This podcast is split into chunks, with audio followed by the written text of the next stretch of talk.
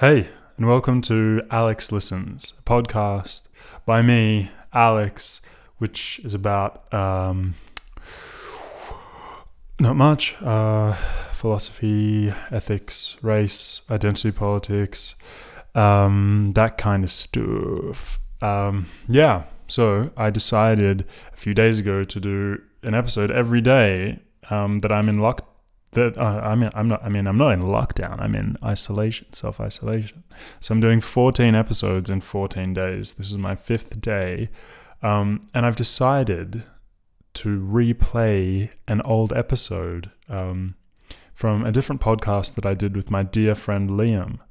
Uh, we interviewed um, a comedian an Australian comedian who had a TV show on ABC uh, the Tonightly by Tom Ballard, or Tom Ballard's Tonightly, not sure what order it goes in. Um, and yeah, it was recorded uh, halfway through 2019, um, kind of soon before the 2019 Australian federal election. Um, and yeah, uh, you might you might know Tom Ballard from that. Um, not from the Australian federal election. Um, he didn't run, although we kind of pushed him to uh, come out about um, uh, to come out about uh, uh, you know running for politics. Um, although he didn't run, he didn't decide to run out for politi- to run for politics. Um, but you know he closely aligned himself with the Victorian Socialist Party, uh, and yeah. So, um, what did we talk to Tom Ballard about? We spoke about okay. So one, I've listened to this uh, okay, so one thing, one thing that I noticed is that my interview style has really, really radically changed. Um, and it's actually quite hard for me to listen to, I guess, the Alex Listens podcasts, the ones that I've actually, the interviews and stuff that I've done for this podcast. Uh, it feels, um, it feels as though I'm more familiar, like me, the self, the version of me that I'm listening to is more familiar. Um, whereas the older interviews I've done, I I feel like I'm quite different, and I I'm not as like I guess I was just yeah I was learning how I was learning how to interview people back then. Um, and not that I really know how to do it now, but I guess i I have a better idea of what I want from the conversations. Um, and so at times, yeah, it, it, was quite frustrating listening to myself. Um, Okay, so what did we what did we talk with with Tom Ballard about? Um, obviously, we spoke about comedy. Um, he's a comedian, um, and you know he's a very funny man. Um, and we spoke about uh, whether uh, we asked him whether um, when I say we, obviously me and my friend Liam, um, who's you know when you hear there are three voices. One is Tom's, one is mine, one is Liam's. Blah blah blah. we spoke to Tom about uh, you know we asked him whether he feels a pressure to constantly be funny. Um, because I imagine like yeah, I, I, imagine that that's something that comedians might feel as though there is a pressure for them to be you know performative forever. Um, and then another thing that we spoke about um, was uh, as as the three of us, Liam, Tom, and I. Um, actually, I shouldn't speak on behalf of Liam because he didn't he didn't actually voice his politics on on that particular episode. But Tom and I were, I guess, me more so now than I was on the episode.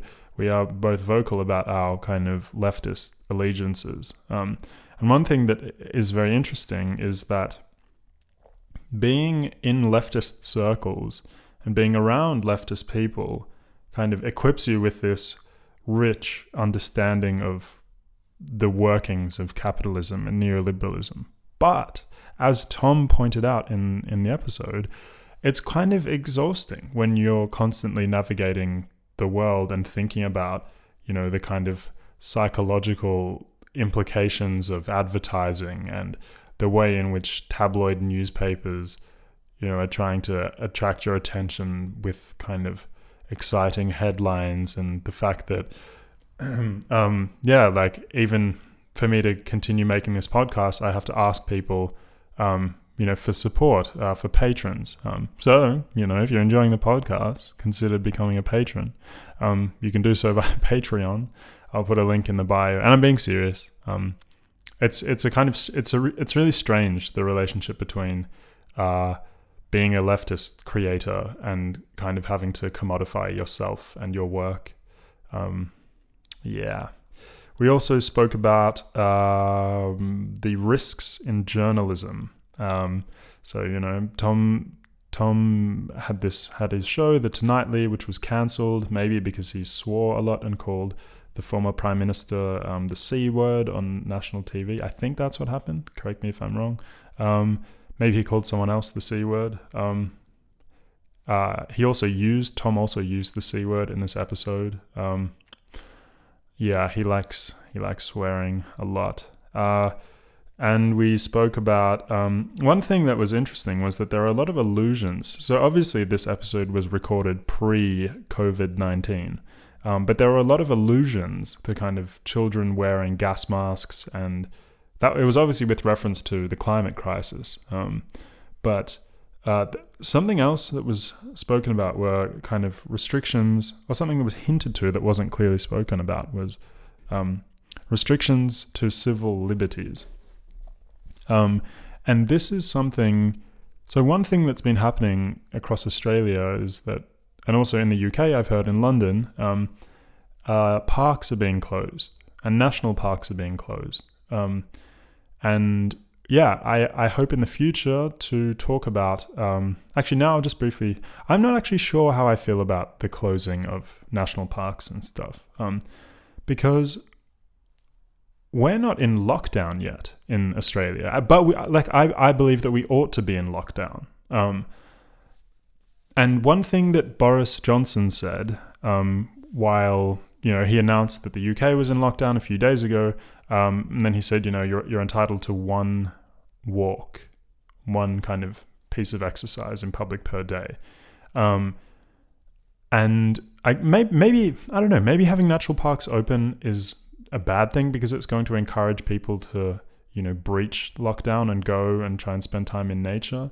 Um, but at the same time, there's like a strange psych like that's like bad like I you know how Bondi uh, Bondi Beach Australia's most famous beach um, people just were blatantly disregarding the government's advice to maintain a healthy distance you know to to continue social distancing people were you know centimeters away from each other on the beach. So maybe it's just not possible. Maybe you can't have these things open, these big spaces open, and you know trust that people are going to respect the boundaries. But I mean, national parks are very big. They're very, very, very big places, and you know, unless we're in lockdown, um, I guess I, I don't really understand. Maybe maybe someone can can contact me and tell me like what what one of the arguments I mean, yeah, I heard that in, like Tasmania has closed. Um, you know that island, that island on the, in the south, off the south coast of Australia. Um, uh, that yeah, Tasmania has closed all its national parks. Um, yeah. Anyway, um, we kind of hinted towards the restriction of civil civil liberties, not civil liberties. Um, so yeah, uh, if you're enjoying the podcast, please, as I said before, consider supporting it on Patreon. Um, now is a time of immense financial instability and insecurity. Um, and uh, I've said this many times I'll never have ads on this podcast, ever, ever, ever. Um, but that means that I rely on the support of patrons. Um, and for those of you who are in a position, uh, you know, who can afford a few dollars a month, um, it would be greatly, greatly uh, appreciated, and it will go towards you know um, better quality episodes and uh, more research and more time and better equipment and that kind of stuff. I'm also in the process of trying to buy a new microphone, um, and it would be it would be nice to have some support. Um, a second microphone to, to interview people. Um, anyway, uh, enjoy the episode with Tom Ballard and bye. Hello, Tom. Hello. How are you? Very well, thank you, Alex. Hello, Liam. Hello, Tom. Um, what so formal. So I know, I know it is. No, but uh, how are you? I'm well, thank Excellent. you. Excellent. Yourself? Oh fuck, I already asked. Oh, shit. oh no! Ah, where do we go from here? oh, funnily enough, we um we tried to you know, cover ourselves if we didn't know how to start the podcast. So the first thing we were going to ask you was, how are you, like, you know, how's your podcast going? But bloody hell, last night you announced that you were going to get it back on the road. So now we have no fucking idea where to start. You stole our I'm scoop. sorry, guys. I'm sorry to throw you there. Yeah. Yes, the podcast was on hiatus for a while while I was doing this other the TV thing tonightly with Tom Ballard, which is very successful and everyone loved. And um, you know that wrapped up. I called it. I ended it. It was, it was my decision. I, I left them, and uh, then I s- yeah I've started up again because I really love doing it and uh, and I learned a lot. But I'm asking people for money now. I'm asking people to, to become patrons of me because that seems to be what everybody's doing. And I have friends who make substantial amounts of money from their podcast. So I'm trying to get into that scene. Yeah. Okay. Because you've uh, had a what a year off, a year and a half. Yeah, I guess I wrapped it up towards the end of 2017, where we were just starting um, tonightly. Yes, uh, yeah, posted the past couple, last couple of episodes. I also just thought it's enough from me. If if people are watching uh, tonightly every night of the week, which they weren't, um, they'd hear a lot from me. They'd see Yeah. me interviewing people and talking about politics ad nauseum. So they Yeah, didn't need enough. the podcast as well. Yeah, nice. okay. And what are you hoping to, um, what direction are you hoping to, you know, direct the podcast in? Is it going to be similar, you know, socio politics, that kind of stuff? Definitely still politics focused. Yeah, I mean it's election year, which is Mm. exciting, and uh, maybe even now I've got a little little bit more clout to, to talk to bigger names and interesting people and that kind of thing. You know, we, we end up getting some politicians on the on the show, which was cool. I don't know, maybe they all hate me now after nightly. I don't know. I guess we'll find out. But I guess it's interesting for me because I've sort of over that period where I wasn't doing the podcast too, and I was doing tonightly. I was doing a lot of reading and thinking and listening to other leftist podcasts, mm. and so I've sort of. I, I would have described myself a bit, I guess, closer to the center or a wet liberal left kind of guy for mm. when I was doing the podcast. And I'm like, yeah, we can listen to each other and we can persuade each other about the big issues and come to a great consensus. Now I think, fuck that. No, mm. no. Left is good. Uh, let's wipe these people out of office at every possible level and defeat them because they're not going to change and they suck. We do want to talk a lot about um, about politics uh, later in the podcast, but we do have to address something very serious. Oh, God. Um, Very. something that's no doubt been bothering you and, and all your fans for a long time, and that is that your middle name is Colin. Tom, Colin. Yes. Really? Yes. Where, why? Well, it wasn't my decision, was it? You just don't strike me as a Colin. Oh, well, that's a good thing I'm a Tom then. Yeah, that's true. I don't know. I think that was like they were down to calling me the Tom or Colin, mum and dad. Yeah. And uh, whoever was, I think mum won. I think she wanted Thomas as the first one. I don't mind Colin. Does anyone call you Colin? No, because it's my middle name. It's the pointless middle name. What is the point of the middle name? Is it Yeah, I don't know. if you lose your first one or. leave it in, at Woolies in the shopping basket. Yeah, why why do we have them? Maybe it's because, you know, some people have very, very generic names. John Smith. Yeah. John Smith and then, you know, John John Rodrigo Smith. was it? Yeah, yeah, Oh, a bit that'd of be interesting. a bit of spice. But I Um, guess they use it to honor people, you know, like you name your, give your child your grandfather's true, true. name, or whatever. My brother's middle name is Neil, which is my dad's name, mm, mm. um, which sucks as a name. He's a nice man. but I remember being angry that, yeah, my middle name wasn't named after anybody. Very, very petty child. Um, so I, I want to touch on something that um, I listened to Adam Zwar interview you a while back on his podcast. Oh, yes. And um, he noted that you sort of you started law, but then quit law for stand up. You um, you obviously when you ended the Tonightly, you've gone back to stand up. When you finished with Triple J, you went back to stand up. And so I guess what we wanted to know was is stand up kind of your essence? Is it is it the truest version of you? Um, it's my default. Yeah, right. It's my last option.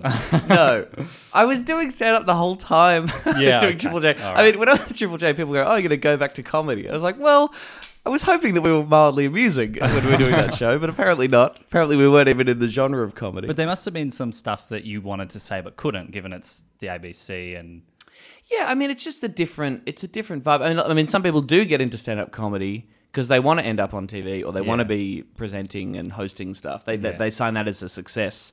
Like that's you know Justin Hamilton is a great stand-up comic. You know, used to say people when you say in Australia particularly, we say I'm a stand-up comedian. They go, oh, what what TV show are you on or what what radio gig are you doing? yeah. Um, but but for a lot of us, and myself included, that's not that's not it. I mean, honestly, if I if I got to just perform live for the rest of my career, you know, hopefully in increasingly larger venues or you know in new and interesting ways, I'd be very very happy because yeah, I mean, particularly in Australia. it's all a bit limiting and boring when it comes to um, TV. Yeah. Um, so apart from tightly, uh, so if you really want to, you know, do the thing that made you fall in love with comedy in the first place, which chances are is going to see a live stand-up comedian, um, you want to, you always want to keep that part of what you're doing for sure. Um, and just on that note, so did you feel as though you had? Uh, I'm sure. Actually, no, I I won't tell you what you felt. Um, but did you did you feel as though you were more free in your own, you know, on your podcast or on your own personal stand up than you were on the ABC? Were there any kind of you know boundaries that were clearly set that you weren't allowed to? You know, like where where did you have to draw the line, mm. or did you have to draw the line at all? I mean, look, in the scheme of things, the freedom we had on Tonightly was mm. incredible. Right. Yeah. Like, I I mean, I know a lot of people talked about the amount of swearing on that show. You know, I wish I did sort of swear a little bit less, not for any kind of moral reason or just because it was sometimes distracting from the jokes we were doing. And if that's all that people took away from the show, I'd be a bit annoyed because I think we were doing some good stuff. Um, but yeah, if you think about how dark we got, we did say the, the C word. Oh, on- the, the, the controversial. controversial comedy. um, you know, I mean, that is very rare um, for any, even on the ABC, to be honest. Like, we really did did push it a lot, um, and I'm really proud of that, and I'm very grateful to the ABC for doing that. But at the end of the day, you know, the ABC has editorial policies, which I think is kind of important. They have legal advice, which sometimes, you know, uh, nipped shows in the bud. And then also, even if you get the okay from the editorial policy people and the legal people, your bosses, like the head of the department, will, for a whole bunch of considerations, either say yes or no. Sometimes those considerations were very stupid, in my opinion. And if, sometimes, you know, we had pretty tense conversations where I felt like I was trying to explain comedy to people who have never done comedy. And you know, one moment in particular in the last week on air, we did this um, uh, rant about climate change. We did a segment called "Explains It," which was me at a big screen talking about an issue, and uh, and we thought we'd dedicate our last one to just losing our shit over how awful this country is at doing anything about climate change, a failure of the political class to seriously do anything, and how angry that makes us as millennials and us on the team. Yeah. And I knew from the start, it's like, I want this to be intense. This should be uncomfortable. It's mildly uncomfortable to watch, or it should feel like something different is happening on this. Lots of expletives. We're constantly calling out people, identifying the enemies in the fight against climate change, and some pretty dark stuff with bringing out actual children and implying that they will uh, they will need to wear gas masks in the future. and, and and minutes before we went to record that that uh, that ep, you know, some executives um, considered pulling the whole thing. We'd submitted the script, we'd done everything right, um, and they considered, uh, you know, just not letting us do it at all. And that was just so infuriating because I knew because it was our last week on air. It's kind of like, what do you care? No one's watching the show. Just let, let us do this. Um, and it, in, the end, it, it all went ahead, and it became something pretty special. Like it blew up as kind of a moment of the show, and there was this huge outpouring from a lot of people saying that that, that the way we did that was exactly what what folks were after. And I mean, and, and that to me is what Tonightly was, or what the ABC should be doing, like taking risks. Yes, a- an executive should feel uncomfortable because hmm. you're you're a you're a Gen X or baby boomer in a suit hmm. who's worried about what what the government thinks. Defer to the young people making comedy for young people when it hmm. comes to, to what ends up on air. So, yeah, A- again, very grateful for the huge amount of freedom we did get to do. And we did a lot of very dumb stuff. We did a lot of shit stuff as well. But we we took we took risks, and I worry that the ABC uh, isn't going to do that much because they have no money, and the, the political pressure is getting too much. Yeah, we were going to ask that because you've kind of had, I suppose, a unique position in that you've done the show and now you're not, and um, and and that was there was a lot of obviously, as you touched on, controversy about um about the ABC board as well was going on at a similar ish time, and so um you know we were just kind of interested in, in your opinions as to the extent of which that pressure will always be there, or whether you think it's just a now thing, or um, or yeah, Yeah, it was pretty insane. I mean, yeah, we we finished, and then two weeks later, Michelle Guthrie loses her job, and Justin Milne is, is pressured to step down as well, and does. Uh, I know for a fact Justin Milne did not like our show at all. Yeah. uh, and thought thought I should have apologized for the uh, c word scandal. Um, there will, there will always has been and always will be political pressure on the ABC. A bunch of people think it doesn't shouldn't exist. So of course they're going to criticize every single program on it, constantly accuse it of bias, um, constantly deride it as uh, climate change alarmist or uh, you know too sympathetic to um, innocent people fleeing persecution or you know just you know whatever. Um, but and then that, that is put puts them completely at odds with public opinion of of the amount of um, interest, uh, the amount of public uh, trust in in that particular institution. This it seems particularly bad at this point. While we were on air, the Liberal Party executive passed a motion saying that it should be privatised. Like just straight up said it. The government tried to pretend like that was no big deal. And they're like, ah, people make motions all the time, and that doesn't bond bind um, government policy. But that's a pretty big, pretty big Yeah. deal. That the, the the major party, the party of government right now, thinks that um, the public broadcaster should be should be sold. That's pretty nuts. So uh, hopefully, um, it is a central issue in the upcoming election, and hopefully, yeah, the Labor Party d- doubles down and realizes that it's really valuable and people really like it. Now, whether absolutely everything the ABC does is um, is a, a wonderful use of taxpayers' money is, is that's probably again another continuing conversation forever. Yeah. And I think there was some kind of weird corporatization of, of it, even though it is a corporation. but you know, some could argue that what Michelle Guffrey Guthrie Guthrie introduced was uh, Googleifying ABC Yeah. a bit, which might be wound back. I don't know. Yeah. But I love the ABC, not just because they give me jobs, but because I think they do really, really important stuff. And you know, you just don't see that same. You know, look at America that doesn't really have anything like that. You know, PBS, but nothing like a national public broadcaster that you know does really, really good journalism. Yeah. Um, you said before that, and you've you've said uh, previously, I think on your on your Wikipedia, it's quoted that um, you say it's important that the ABC will should take risks. Um, so I guess two things. Uh, first of all, what what do you think the importance of risk taking is, and why is it so important today? And second of all, um, I listened to your interview with Wil Anderson, and he said something that was uh, that kind of stuck with me, and that was that things that interest the public aren't or aren't the same as things that are in the public interest. Yes. Um, so yeah, yeah. I'll, Well, I mean, yeah, I mean, on that that second point, I mean, I think there is something fundamentally important about uh, an, a, a news organization that isn't beholden to corporate interests. I mean, it's just there are great journalists working at Channel Nine and Channel Seven, sure, and Channel Ten, whatever, but ultimately, fundamentally, structurally baked into the thing, into the cake of those organizations, is a pro-capitalist, um, free market ideology, um, and you know, Media Watch on the ABC regularly exposes this stuff. You know, sponsors of certain current affairs yeah. programs suddenly, you know, uh, are, let, are let off the hook or aren't exposed, or certain bad elements of a company are ignored because they give money to the organization. I mean, you just you just got to take that out. Um, and and even extending to you know the age and Fairfax, or with Fairfax now merged with yeah. Nine, like and and the monopoly, the concentration of media in Australia is insane too. And of course, those people are going to constantly lobby to to end the ABC, cry foul about them, you know, um, providing competition to to people, and they should only fill gaps where the market fails. But that's this, that's all nonsense. That's all noise. They, they just want to improve the bottom line there, and um, and that needs to be rejected heartily. I think. I mean, I think they're talking about Greg Hywood as the new chairman of the ABC, who's a dude who regularly, you know, literally said, like, testi- testified to Parliament saying. Um, the ABC should only exist where the market's failed, which just doesn't make any sense and is weird.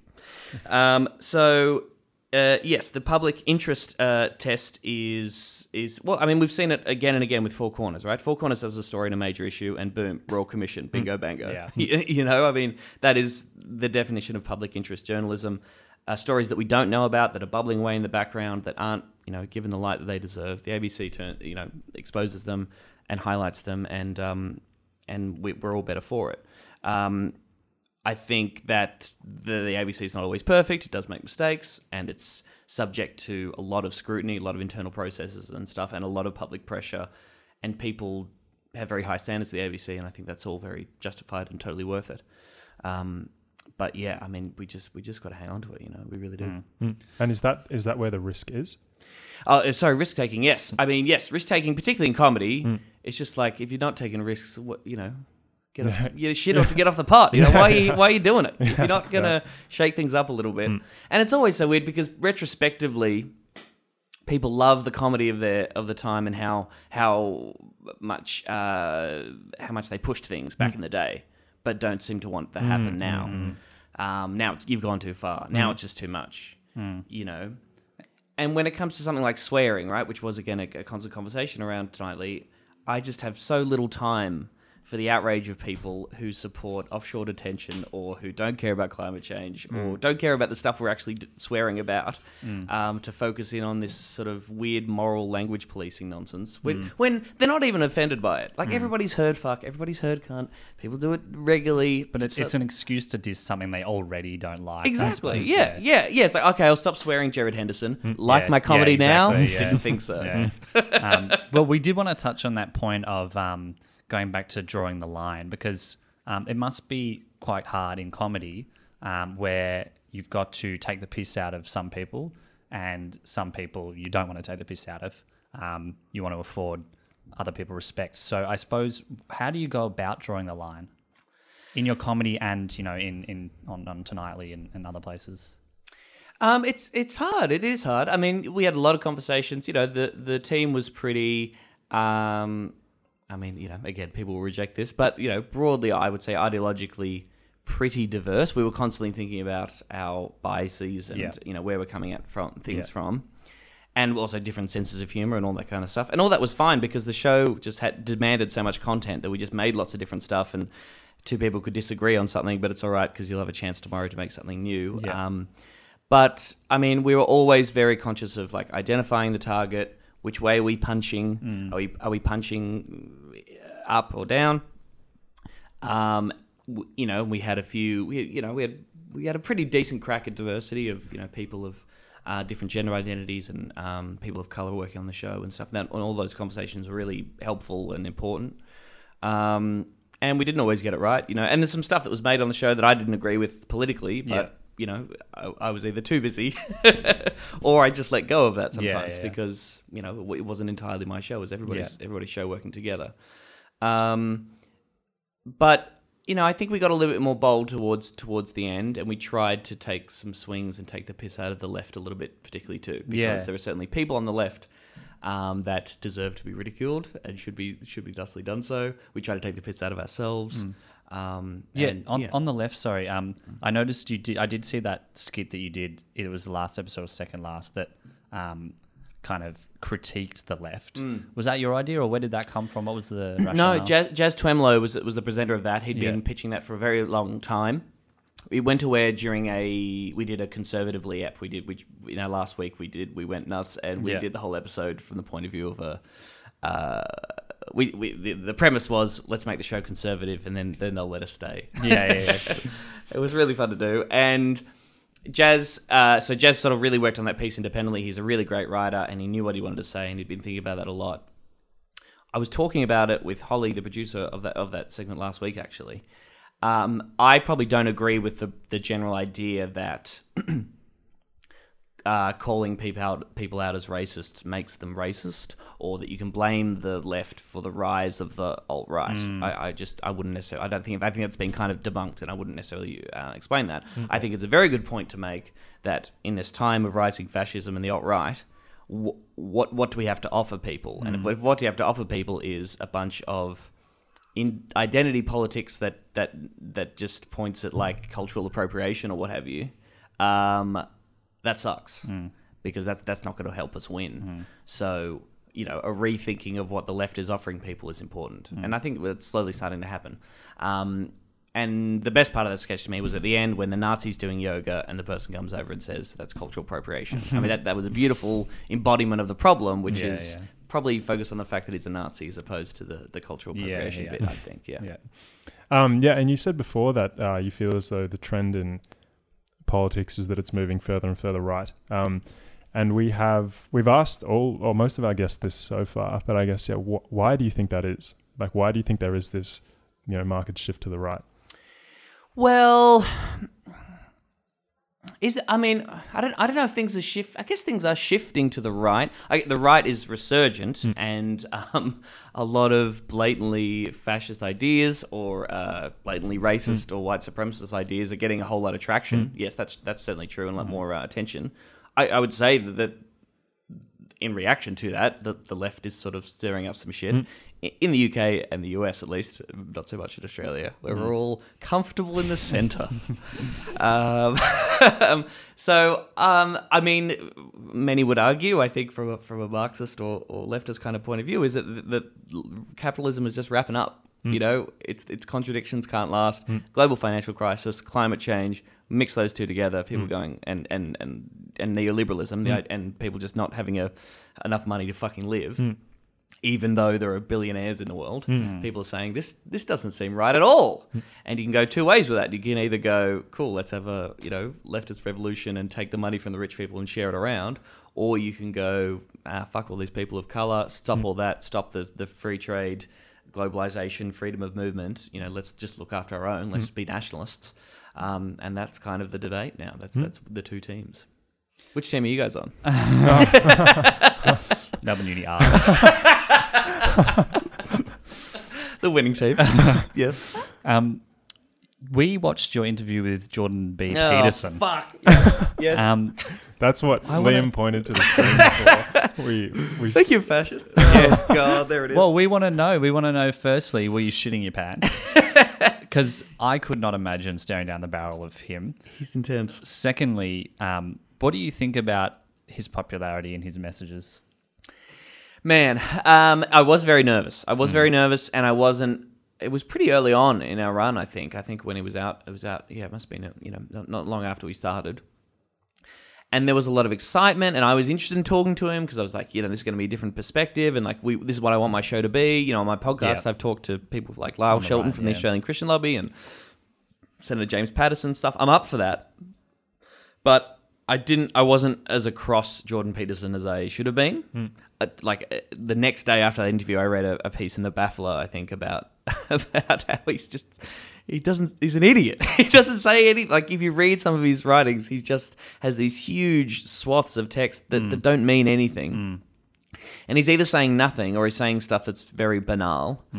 Um, and if you really think about some of the things he's saying, like don't criticize the world until your life is in perfect order, you go, oh, that's just depoliticizing. That's just telling young people don't do anything, don't protest, don't get out there. There's nothing mm. wrong, you know. Don't don't worry about the system until you've cleaned your room and mm. stand up straight. Yeah. And of course, no one's life is in perfect order. His isn't. He eats beef. That's all he fucking eats. He looks miserable. So I don't know what why he thinks he can dish out advice for other people. Mm. Um, and yeah, he's, he's this weird split thing of like self help stuff, which I have friends who generally say this has really helped me, you know, help my life. It- the way they see it, I would argue that you know they did it themselves. But anyway, that that, that general advice he put out there inspired them to be happier. His That's- psychological advice. yeah, and just kind of basic self help stuff Yeah. like you know Tony Robinson or whatever. That's Yeah. that's all fine, I guess. But it's coupled with this really, really um, uh, insidious kind of idea that uh, yeah, things are the way they are because of nature, and that you don't, you don't need to change anything, and the hierarchy is all fine, and uh, and and women suck because they're not violent. anyway. But and and I talked about this with Amy Therese, which is the first episode of my podcast back. Um, she's she's very smart lady. She's on the Dead Pundit Society podcast, and she's thought a lot about these um, Peterson and Sam Harris and, and Dave Rubin and stuff, trying to pick them apart and and uh, and yeah, the popularity uh, clearly appeals to people who are feeling pretty alienated, mm. particularly young people, particularly young men. Mm. And I would say, you know, again, and this is, might be typical, but that's the crisis of of capitalism in 2019, you know, or, or neoliberalism. Everyone's alienated, and we don't know what to do. And so you can either double down on that and say that it's yeah feminism's fault or political mm. correctness' fault, and and if you view everything through an individual lens and you go like, hey, I sorted my shit out, why can't everybody else? Why can't these poor people or or queer people or what have you? Um, that's a much easier answer, I think, rather than we have a collective responsibility to everybody else and we should work together to make things better for everyone. Um, and so, do you think, therefore, that comedy is or has the potential to really cut through that and be a good tool for activism? I know I, I saw I was lucky enough to see Boundless Plains to share, um, and You lucky that, thing. That was very brave and bold, and um, and I, I certainly liked it a lot. Um, and yeah, just wondering whether you think comedy, why comedy is such a great tool for those messages and for, for activism. Um, okay. I love doing comedy, and I love doing comedy about stuff that I believe in and that I think is important. Uh, Boundless Plains to Share was was this this comedy lecture about Australia's refugee policies. Um, yeah, seventy minutes of me banging on, and was a little bit theatery and, and you know emotional and stuff. But I was trying to just really pick apart that issue about why why we're in this position where we have these offshore gulags. I really love working on that. I had people who told me that that connected with them and made them feel things, made them think slightly differently about the issue, and we also raised money. Like we made material progress in some small way to donate to people who do very good work in that area. But I'm very realistic about the limitations of how much that can do. I'm a comedian who then developed an interest in politics, so started doing political comedy. I didn't look at the world and go, Yeah. I got to fix this. I'm going to start writing some jokes. Yeah. Um, because that's that's just not it's not how it works Yeah. And it's important to keep that in mind. Still enjoy all that stuff and still love it, and hopefully marry the two as much as possible. But you know, the guys of do you listen to Chapo Trap House? Do you know that podcast No. at all? Right, No. that's that's good. We Listen- no, it's fine. I mean, again, I have a lot of time. Um, uh, listen to Chapo Trap House. Very funny leftist dirtbag left podcast from the from uh, from the US. And uh, they say listening to this pol- this podcast is not doing politics, guys. I know it might feel like it, and you might feel like, oh, I'm a pretty political person because I listen to this cool podcast, or I watch this stand up, or you know, I read certain books. But um, that's not how shit gets done. So, so keeping that in mind is helpful. Um, why do you? So yeah, why do you? Why do you think people like comedy? And do you? Because it sounds like you said before that you wanted to marry comedy and politics to try and you know communicate. Hmm. Um, I'm sure there are many people who you know go to comedy because they like it. It makes them feel good. But also there would be some who go there, you know, maybe for some sort of education. What do you think it is about people, or what do you think people find in comedy? Hmm. Why do people keep listening to people making jokes? Well, we, we love laughing. Laughing feels fi- feels good physically. Like Yeah. it literally releases chemicals in your brain that hmm. make you feel nice.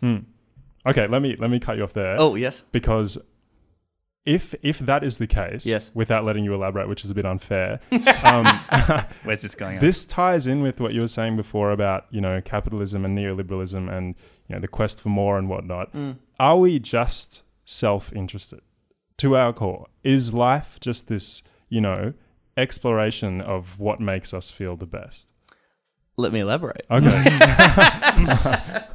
Because it's, I mean, it's but sitting in a, uh, uh, an audience. Uh, uh, comedians can make you feel make you feel good in your body. But also, it is a collective experience, and it is a live experience, and you're with a whole bunch of other people. And when you tell a joke, and or when you hear a joke, and you laugh along with a whole bunch of other people about the ridiculousness of life, or about how work sucks, or advertising is stupid, or we're all lost children mm. desperately trying to love each other and be- be loved. You know, mm. material about dating and the difference between men and women, mm. even though it is cliched and hacky, still works because it's eternal. It's a universal theme that everybody connects to, and you know, I see comedians and I feel less alone, and I feel like I'm part of something, and I'm brought joy because I've I've been reminded of how silly the world can be. Um, so, and look, you know, I'm selling tickets to my comedy show. I have a joke this year about how. Um, you know, comedians turn laughter into a product. It's like the most neoliberal thing you can do. Like, we've taken laughter and joy and sold it to people. you commodifying bars. commodified it? God. So it's nuts, right? But that's you know I'm still gonna eat. Um, You're a victim of the neoliberalism as well. victim of the system. Oh, I'm gonna read Jordan Peterson. um, so uh, you know, and ideally, and you can see you can see it when it's taken out of that commercial uh, context, and you just make your friends laugh. It's, it's the best. Laughing with with people is the best. It's, It keeps keeps you human. I think so. So that's that's important. Um, and I and I am still 100 percent you know comedian first. Like I got to make it funny. If I if I'm doing, I've seen people do political comedy that um, they're making great points, terrible jokes, um, and I've done that too. And so I don't I don't want that to be the the, the case. So it's still got to be funny. And the most satisfying thing is when I can write a really really funny joke, like you know up there with with any other routine that I've written about, you know, cooking or or dogs, that makes people laugh and also expresses what I really think. And you know that, and ties into some kind of anger about the political system. That's the sweet spot. Hmm, okay. Um, and another thing that I wanted to know was, um, you know, you you know a lot about politics, and it's something you're obviously interested in. Have you ever considered going into politics yourself? Because recently, uh, at least in 2018, you you know clearly aligned yourself with the Victorian Socialists. Yes. Um, And so yeah, is that? Did you consider joining? Oh, Sorry, I Oh, good. oh no, Sorry. that's okay. Go Um, on, go yeah. about me running for politics. a man who just dropped a coffee lid all over the place. Fucking hell. Sorry. Um, uh, I have joined. I think I've joined. I don't think I don't know what you do to join the Victorian Socialists. I'm not paying anyone anything, but I'm signed. I'm on the email list. That would be ironic if you were paying someone something, wouldn't it? I'm sure they. I think they take donations and stuff. Yeah, because they did. Yeah, need to run. Oh, what a hip, what a bunch of hypocrites. No, no, they're working in this capitalist Yeah, system. Um, I think they're great. I've read their manifesto, and I've known some people in that party, and I think they're really cool. And I would encourage people to to uh, check them out, and not just be like, "Oh, socialists, why don't they go live in Venezuela?" uh, actually, look at what they're offering and what they're talking about, and think about how popular you know things like um, nationalizing or putting things like transport and stuff back into public hands really is. I have vaguely uh, considered running politi- running for politics in some way, somehow, in my more arrogant moments. Um, and then I meet uh, then I meet people uh, who are actually doing that, and I think, God, that looks like a lot of work, a lot of like a nightmare. People like Jason Ball runs for the Greens, or Adam Pulford, who are friends of mine. Um, and I have a lot of respect for them doing that. I, I, I mean, I, I don't, I don't know. It's not, it's not impossible, you know. Al Franken, though, you know, he didn't have a great end to his political career. Uh, you know, he was a comedian, writer for SNL, ended up as a, as a senator. Um, Eddie Izzard wants to run for politics, I think, uh, uh, next year and stuff. Um, and hey, Donald Trump's the president, so why can't I be doing something? I guess it's just about yeah how much how much time and energy I'm prepared to dedicate to that, and whether I'm doing it for the right reasons, and, and whether some real good can happen. I mean, I think you know more and more. There's a pretty convincing argument that huge amount of change happens outside of Parliament. And yes, we've got to vote for good people, get them in there for sure, and campaign for the for the people who are doing good stuff. Um, but I feel like you can almost you almost you almost don't have to uh, uh, uh, poison yourself with the fact because people hate politicians like across the board, understandably because of the political class and and how little happens and and how compromised it is in a whole lot of ways. So if you can fight for the good things and not have to worry about the the complexities of that, then, then that's quite handy. Yeah. Um, obviously, so we- we've spoken a lot about politics, and, and I, I can imagine that it gets quite heavy to be so, uh, you know, ingrained in those areas, in those spaces. Um, what do you do to to relax these days, and, and how do you switch off? Because obviously, um, you know, I've I met you in um, in ASRC, Asylum, Asylum Seeker Resource Center related um, activities, and um, for for me, it, it was one of the hardest things to do was to sort of switch off and let go of some of the really intense stuff that I was seeing. So, h- how did you deal with that? Do you read Jordan Peterson at night? 12 rules for life. I'll clean my room. No, I can't do the impression. um, look, I, again, with a caveat that, uh, you know, I was never, I'm not a human rights lawyer. I'm not working on the front line of services and, and, you know, every day talking to people who've had their lives ruined by by immigration policies or, or what have you. I'm not a social worker or people who work in homeless services who I think who I, I can't believe they, they live and, and do what they do. You know, often not paid enough very well to take good holidays or what have you. Um, so for, for I mean, for me, being able to check out of political activism is very easy. Um, but polit- politics, after a while, particularly if you, particularly as I've found, if you go down sort of the leftist rabbit hole uh, of the past little while, it does ruin your brain. Yeah. And you say everything, every single transaction, uh, every piece of art, you kind of have a, a reading that, that's Yeah. like, well, the, what is capitalism trying to do here to Yeah. me? You know, it's it's quite annoying. Yeah, So, but I have friends. I love my friends. I'm re- really lucky. I have lots of different friends from different parts of my life. I love hanging out with them. I go to the theater. Uh, I really like theater and movies. Uh, and I ride my bike. That's often y- y- and getting back to nature. I remember, yeah, reading about how how extremely good that is for your mental health, and how you know, I I, I think a couple of years ago I was like, I always say I love nature, but I very rarely take the time to go out and look at it. so it takes so- effort. it yes, yeah, yeah, yeah, exactly. You got to leave, leave, leave the house. Mm. Um, so yes, nature. That's my top tip. And um, I think um, obviously it can be super easy to be really cynical, and I've certainly found myself in, in that headspace quite a lot. Um, but are you hopeful that things in the political sphere are on the verge of changing? We've had tra- changing rather. Um, we've had the Medevac bill um, in Australian Parliament, which, um, correct me if I'm wrong, um, gives doctors more control over who can come to Australia from Manus Nauru for medical treatment. Yep. Um, so, are you hopeful that, that maybe the tide is turning in the asylum space or, or other spaces, or, or are you still very deeply worried that um, it, it's getting worse? Um, I don't. I don't know if it's getting worse. No, I think certainly over the past couple of months, there's been a lot of reason to hope. Yeah. Um, and while I've got a bunch of problems with, with say Kerryn Phelps or this this lionisation of a bunch of independent people Yeah. coming through to replace liberals, you know, full credit to her and to the crossbench for getting that stuff done. It's pretty amazing.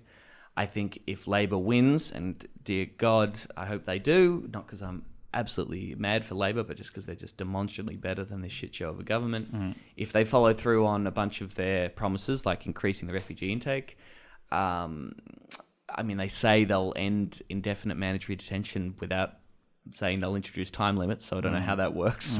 They're trying to play both sides of this this uh, this debate, which is very frustrating.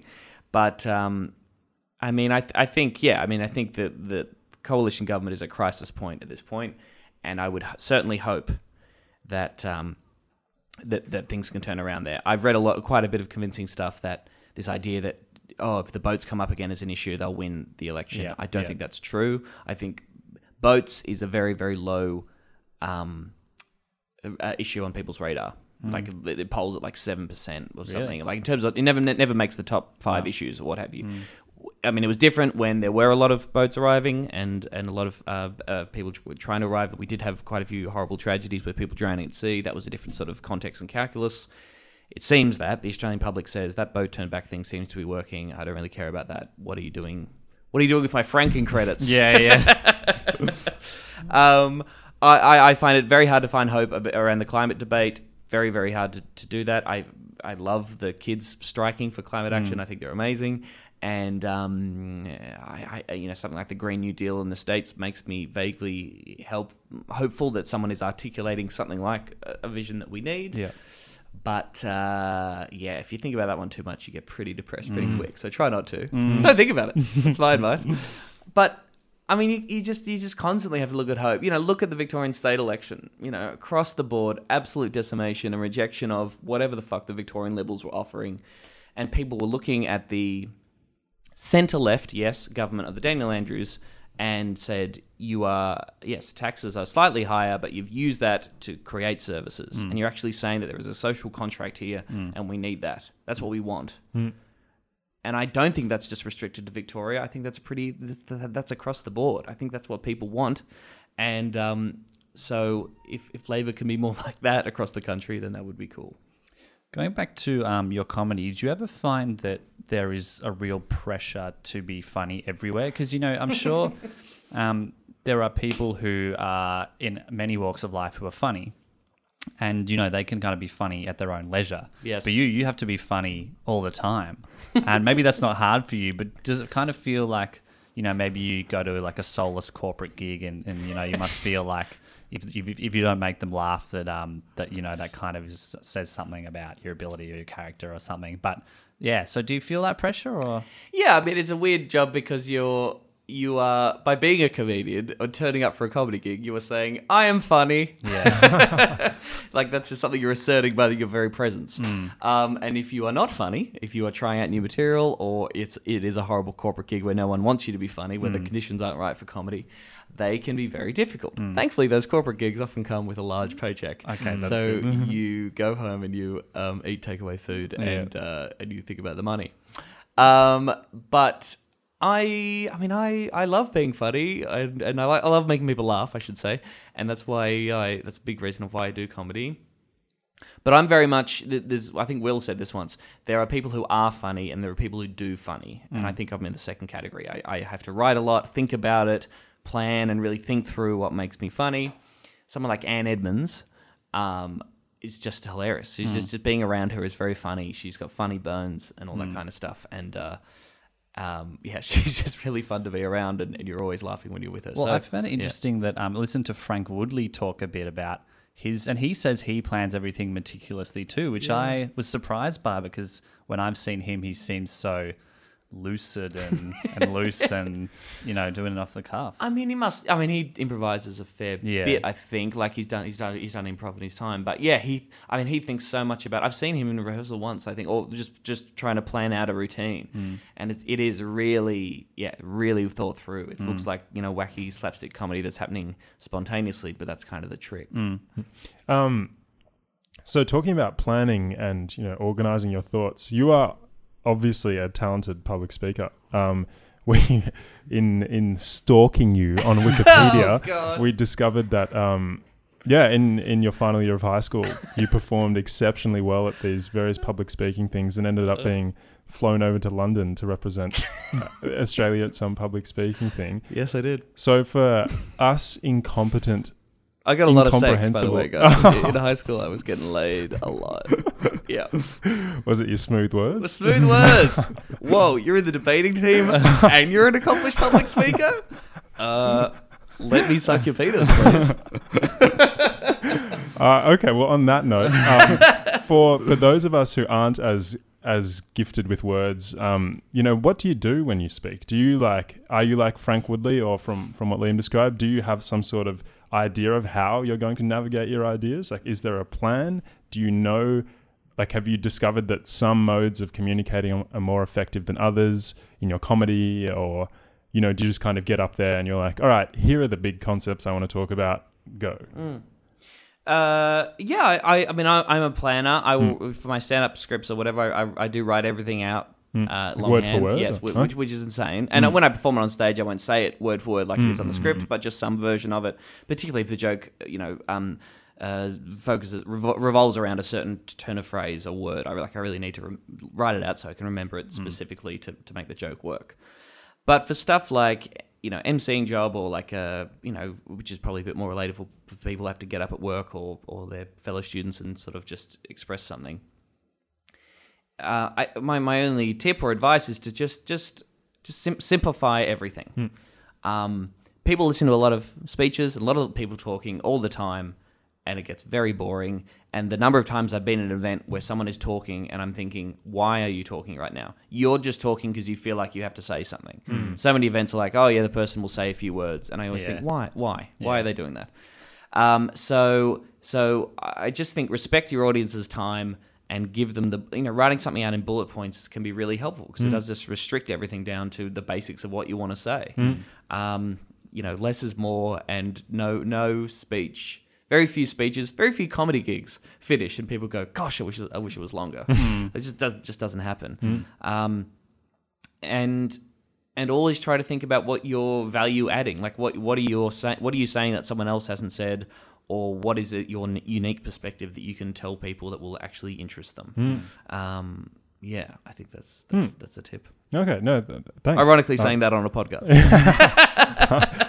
but um, yes, But interestingly, do you, uh, do you you you you find trouble public speaking or yourself or no? uh, do I? Does Yes. it bo- like? Is it difficult for Yeah. me? Um, I think it used to be because I I tend to overthink um, and kind of dwell and Now you're studying philosophy. yeah, yeah, which is ah, geez, yeah, too too much time spent thinking. Um, but yeah, what do I think? What used to bother me in the past was the anticipation of the beginning, Mm. and so I would just think like I'd I'd know what I I would spend like you know almost obsessively research what I'd need to present, Yes. and then be familiar with it, and then you know just kind of be consumed by like some sort of anxiety or something beforehand, and just kind of you know lose touch with what I had you know Yes. w- with what I needed to Mm. say. The podcast has actually helped a lot with Mm. confidence and public speaking. Yeah. Um, the Helps que- that it's not live. yeah, no, it really does. It really does. Um, the question I wanted to ask you was that uh, you raised an interesting point that I agreed with, which was that uh, you know you almost have to compete for people's attention, Mm. um, and there is so much information circulating that you know like you have to speak in a way that is very accessible, Mm. um, that is interesting, and you know perhaps that is going to encourage people to take it on board and maybe change in some way. Mm. Um, but at the same time, there is this shift towards podcasts. Mm. And like, you know, the Joe Rogan podcast, some of his interviews go for like four hours. and and you know people will watch. They'll watch Don't it. They be will- like him. everyone. Yeah. be but like still, Joe like you know, Rogan. he's. I, I, He's I the most imagine, popular yeah, he's the most the popular. Yeah, like yeah, that, yeah. How the hell does that work? um, okay, so one, how how the hell does that work? yes, yes. And two, um, why do you think it is that people are kind of, you know, putting their, like instead of you know doing their own research and like, navigating studies and whatever, Mm. why are they turning to podcasts and you know trusting others to educate them? Hmm. Well, that's that's interesting. I mean, yeah. Look, the the internet has given more people more opportunity to say more things and lead and, and meet other people and communicate things and learn about things than ever before. I mean, again, this this podcast, Chapo Trap House, which is very popular in, in, in the in the US and has, you know, many people said seen a resurgence of a lot of young people, young people who are looking for something like it. You know, listen to it a lot and. Um, have joined the Democratic Socialists of America, and you know it's it's it's it's changed something. It's sort of it's sort of become the voice of, of a certain moment. And I've learned a lot by listening to that podcast. Sometimes it's the dumbest podcast in the world, and they're, they're being idiots. Sometimes they're they're talking about Australia, uh, America's uh, uh, foreign policy over the 20th century, and you're learning a lot while also being entertained. Um, and that's all. That's all good. And uh, I listen to lots of podcasts, and I love it. And there's a huge amount of it, and you can never keep up, and never keep across every TV show and everything. So there's content everywhere, right? So yes, you need to compete for people's attention, but but also just be a bit skeptical sometimes. I mean, something I've learned over the past couple of years that like people, opinion writers, they have to have an opinion every week. So so the the bullshit that they're writing comes out of just the economic imperative that their job is to write stuff. So they, so they got to write something Yeah. And people have already done the take that they were going to do, so now they have to come up with a new hot take. I mean, look look through, and I know it's easy to say Miranda Devine sucks. Look through Miranda Devine's hot takes over the past couple of years, and you think this woman is an idiot or a cynical shill who is just trying to g up the readership of the Daily Telegraph, the News Corp. Um, they don't believe any of this stuff.